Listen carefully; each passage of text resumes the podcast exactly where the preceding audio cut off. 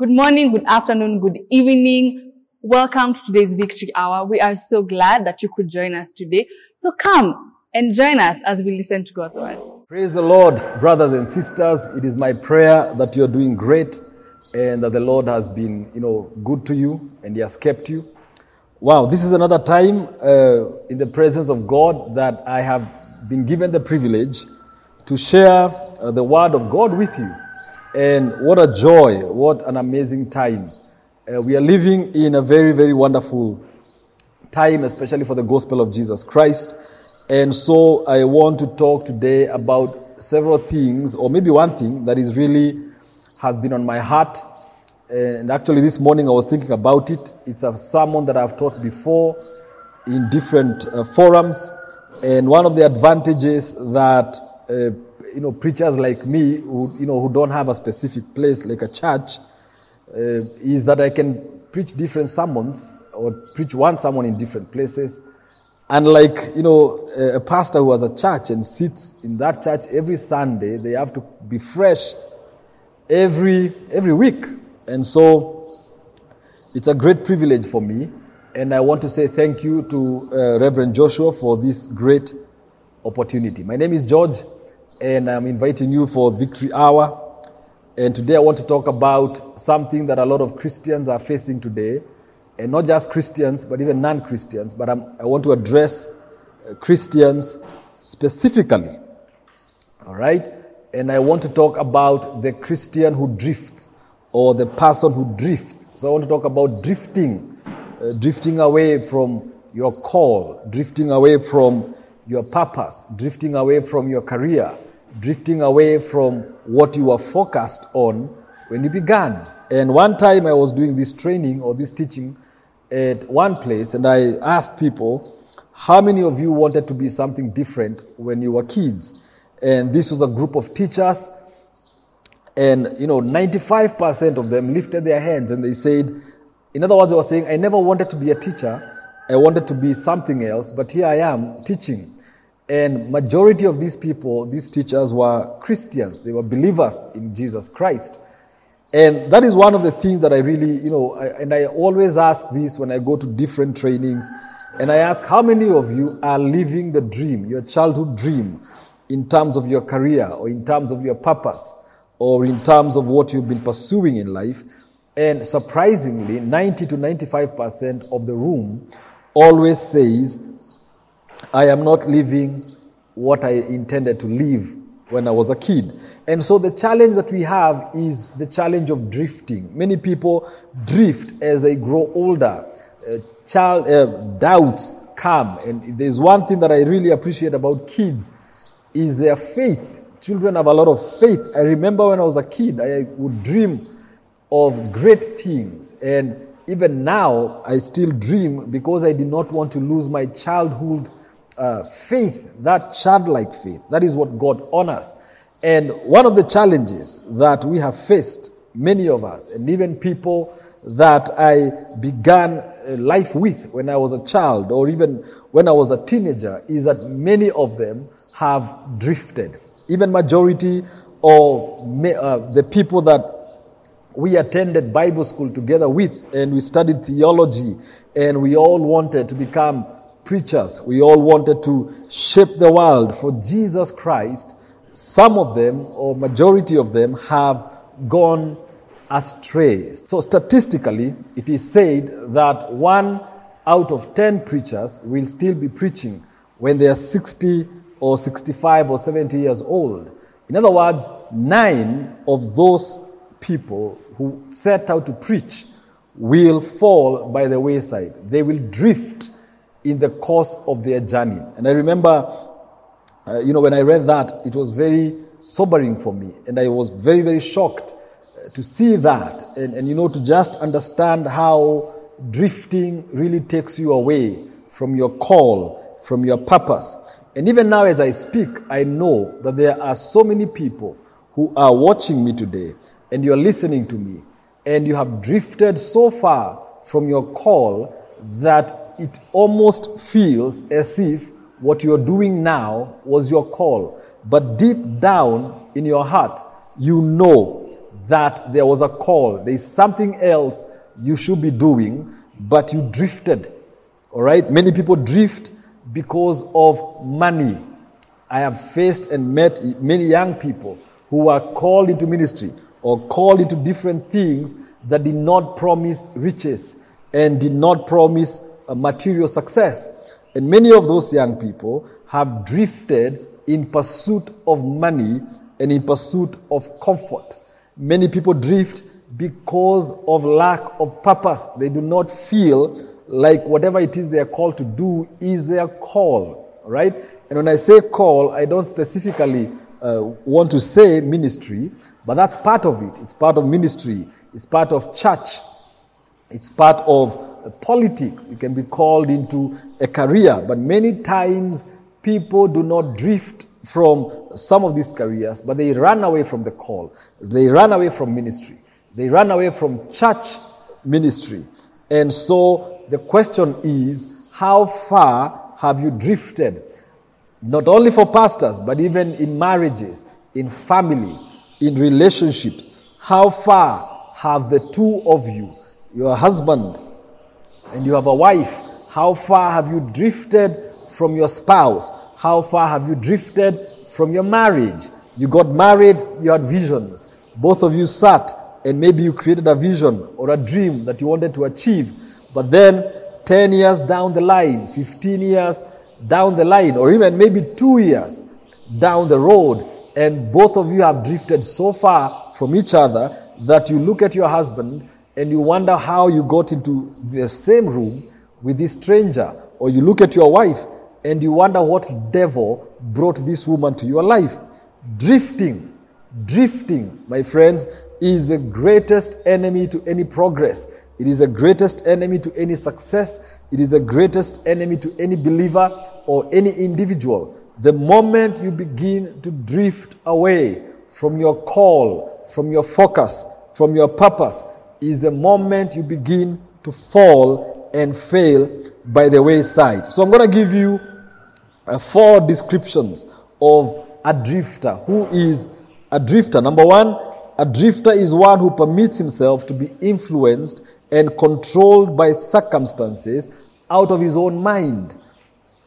This is a thing. Many times in my life, I have found myself drifting and I have found myself controlled by circumstances out of my own mind. In other words, there are circumstances that come into your life, challenges, struggles, things that you don't want to face, difficult conversations that you must have with your spouse or with your boss, but you don't want those, uh, you don't want to have those uh, discussions or those conversations. And so you begin to drift, you begin to be influenced by these circumstances. Circumstances like lack of money, the moment you begin to think of these circumstances, you begin to drift. And as I have begun by saying, there are so many people who are called into great things, but they are afraid of sacrificing the little they have to go for this great thing because they have no uh, guarantee that they will get into these great things. Therefore, they begin to drift. Number two is that a drifter is a person who would rather have people other people think for him rather than go to the trouble of thinking for himself or her, for herself. This is a man or a woman who does not look like they have a clear path or a clear, uh, proper thinking capacity. And so they depend on other people thinking for them. They do things that other people suggest instead of sitting back and critically thinking about what the, the suggestions are coming their way. And so, drifting, my friends, number one, is that is a person, a drifter is a person who is influenced and allows circumstances to influence his mind and therefore he flows with these circumstances. And number two, he would rather have other people think for him rather than go to the trouble of thinking for himself. Now, thinking is work. The Bible says, as a man thinks, in his heart, so is he. But I always say, and I, and, you know, I just add and I say, a man, uh, uh, as a man stops thinking, so is he.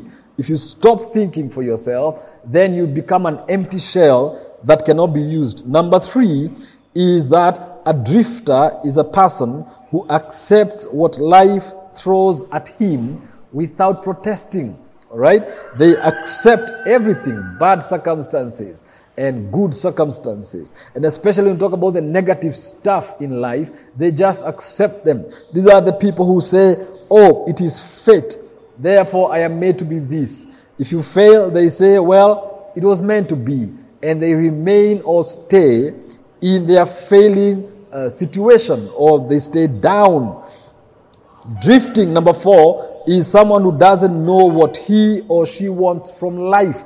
And this is what I was talking about a person who lacks purpose, a person who lacks a focus in life.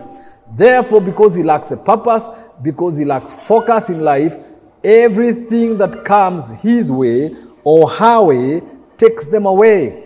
All right? It is said, you know, there's a quote that I love that says, A man who stands for nothing falls for anything. Or an individual who stands for nothing falls for anything. Right?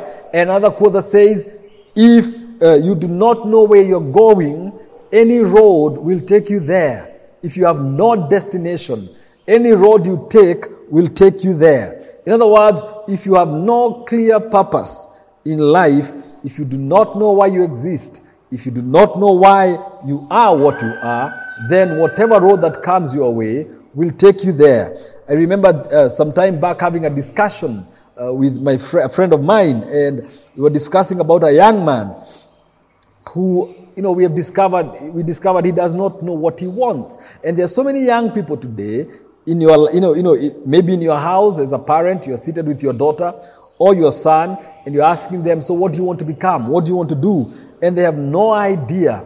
And most of the times we end up making these decisions for them as parents instead of guiding them on how to discover what it is that they are called for. Drifting, drifting, drifting. The moment you begin to drift as a husband, the moment you begin to drift from your wife and you look at another woman and then you begin to drift into that direction, the truth is you will drift in that one direction, but then you begin to drift in many other directions too. The moment you begin to drift as a woman, from the role and the responsibility uh, as a wife, from your responsibilities. You begin to drift in one area and you'll find yourself drifting in every area. Christians, drifters, drifters, drifters. We have so many drifting Christians today in the world, and it is sad.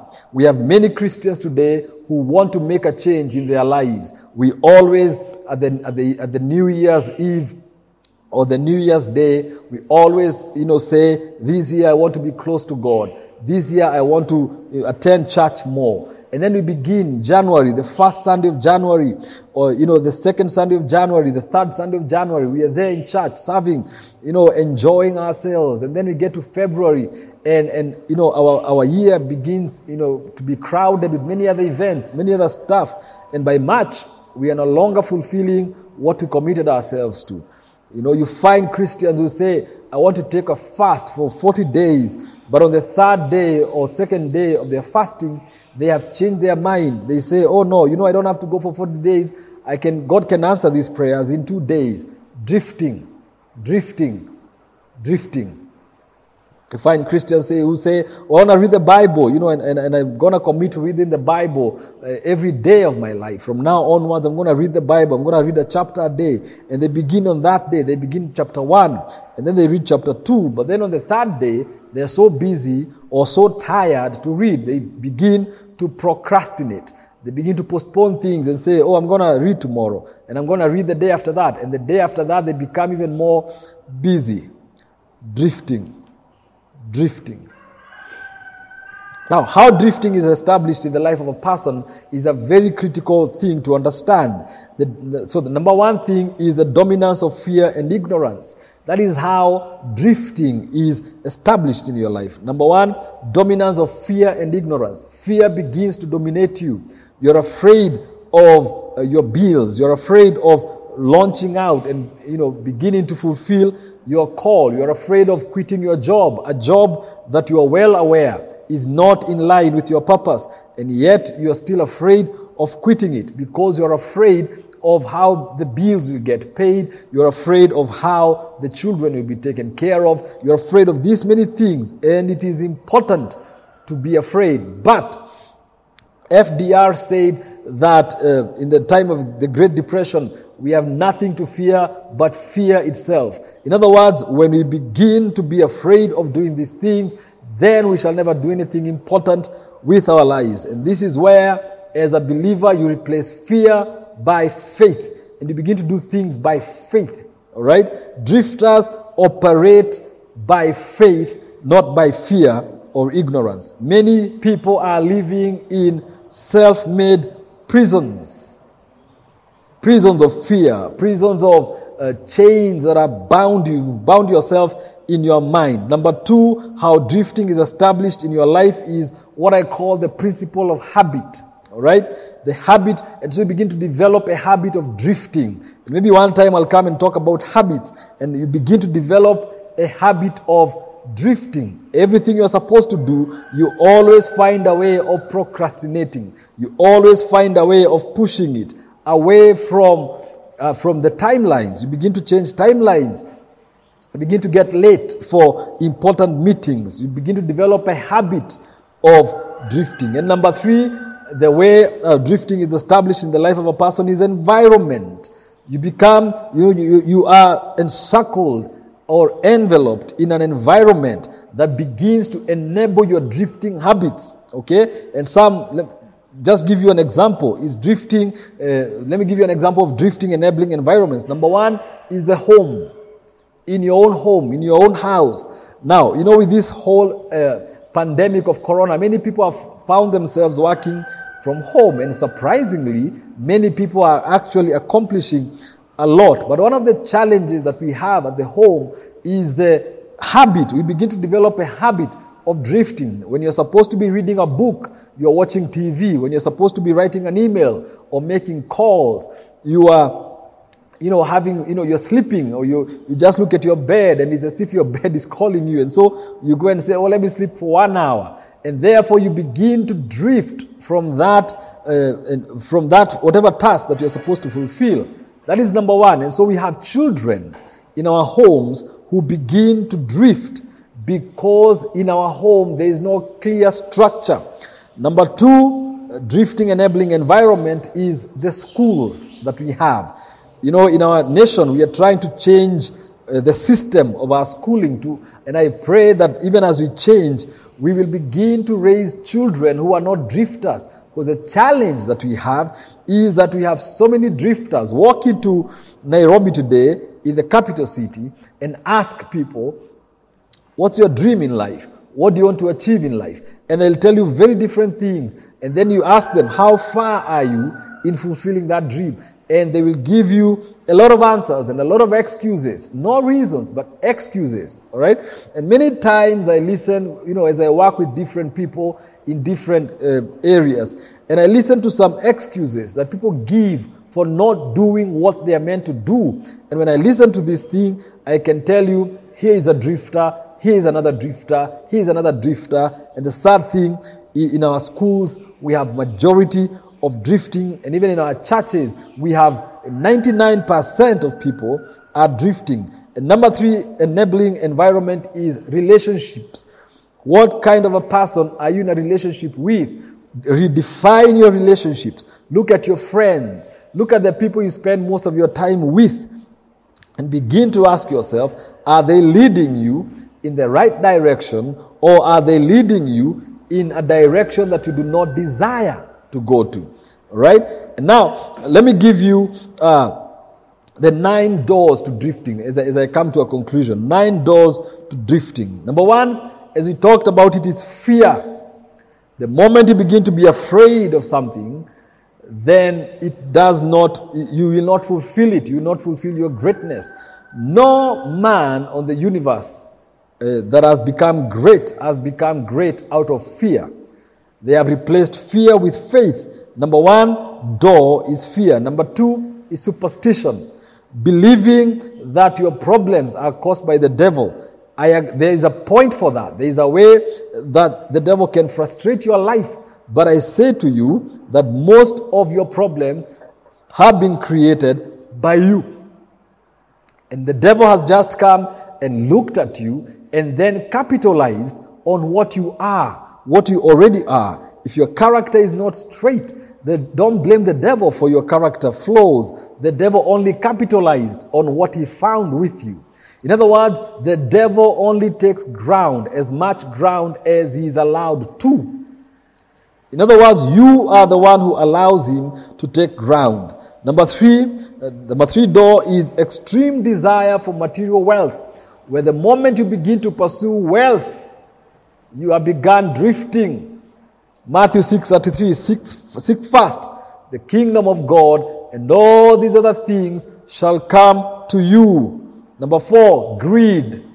Right now in, a, in my nation of Kenya, we are suffering a lot because of people that are in power who are so greedy they cannot think of anyone else apart from themselves. They cannot think of the lives that are getting lost on this earth uh, in our nation, but they can only think about themselves and passing laws that will favor them.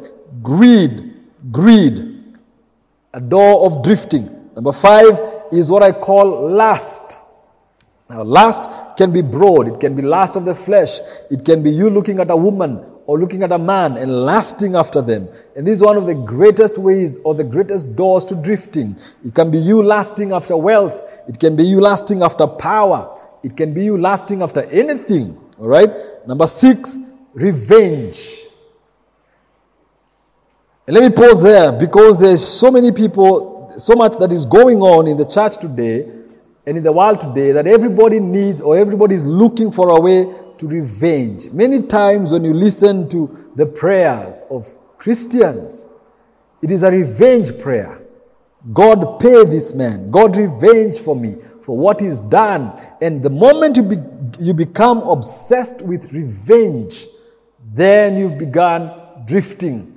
It is the same way even in marriage or in a relationship where people want vengeance. They want to revenge because my partner did this, therefore I'm going to do this against her or against him. Because so and so did this, then I'm going to do it, uh, I'm going to do this too. Revenge, revenge. The moment you begin to get yourself into that place, my friend, you have opened the door to drifting and you will drift so far that you will not know what to do. A quote says, When you plan for revenge, dig two graves, one for you and one for the other person. Because revenge, the moment you, still, you think that you're going to kill them, then you also have to prepare to die. Number seven door is anger. It can be anger or anger, depending on where you went to school or what, world, what part of the world you come from. Anger is one of the uh, you know, doors to, uh, to drifting. For example, you're walking very straight and you're okay, and then someone just says something, and you become so angry that you begin to lose focus of the things that you are meant to do. Number eight is what I call vanity. Giving yourself over to things that are adding no value to your life. Watching things that add value, no value to your life, spending hours in the front of television, watching movies that have no value, reading books that have no value, you know, reading obsessed with uh, novels that have no lessons in them, vanity, obsessed or, or giving yourself over to alcohol, giving yourself over to wickedness and, and immorality, and you give yourself to these vanities. And when you do that, you don't need to be told that you've drifted. Because the greatness that God created you with, or the greatness that God put in you, was not meant to be traded for anything else. But now we have a world where we are trading our greatness for vanity, our greatness for fear, our greatness for superstition, our greatness for wealth, material wealth. We are trading our greatness for greed. We are trading our greatness for lust and revenge, trading your greatness for anger, for momentarily, uh, for sensuality, for sexual uh, uh, satisfaction that only comes from a moment, trading your greatness for vanity. And the number nine door is laziness, pure laziness. Now, the truth is, no one wants to be told they are lazy, no one wants to hear that they are lazy. And when you say someone is lazy, they tell you, define what laziness is. But the truth of the matter is that the world of today, especially in my nation of Kenya, there are so many young people who are lazy, you know, just lazy, passive people. They cannot, you know, fulfill a, a simple task. They come loaded with excuses and reasons why they cannot do this or they cannot do that. They come with all these stories that are so funny. They come, you know, when they come late for meetings, they have all these excuses. Laziness. The moment you open this door of laziness, then everything else comes and drifting begins. And let me say this you will never achieve your greatness if you embrace this habit of drifting. And you see, the truth is, everyone is born great, everyone has been created by God to be a great human being. You were made for greatness, yes. You are made for His purpose, yes. If you were not made for greatness, then Jesus Christ would not have died for you on the cross. But He died for us so that we can attain our greatness. And yes, we shall get to heaven. And yes, there is the part of heaven. But even as we walk towards heaven, we are supposed to fulfill some things on earth. We are supposed to discover and enter into our greatness while we are on earth. And let me define this because greatness is not just about wealth, it's not about driving a good car, it's not about living in a wonderful house, as many people will tell you, but greatness is about you fulfilling what God has called you to fulfill with no apology. It is you saying what God tells you to say without an apology. It is you walking away from things that you should have walked away, and you gather the courage and the boldness to walk away from those things and become great. That, my friends, is greatness. So it is my prayer that my brothers and sisters, you, we, you and I will stop drifting. And if you need scriptural reference, you can talk to David in the Bible where he was supposed to go to war, but he drifted. And you all know the story where, you know, walked on the rooftop and found this woman who was bathing. And the story goes, and from that moment on, King David and his greatness were in jeopardy that even his house became divided because of that one, uh, one step of drifting.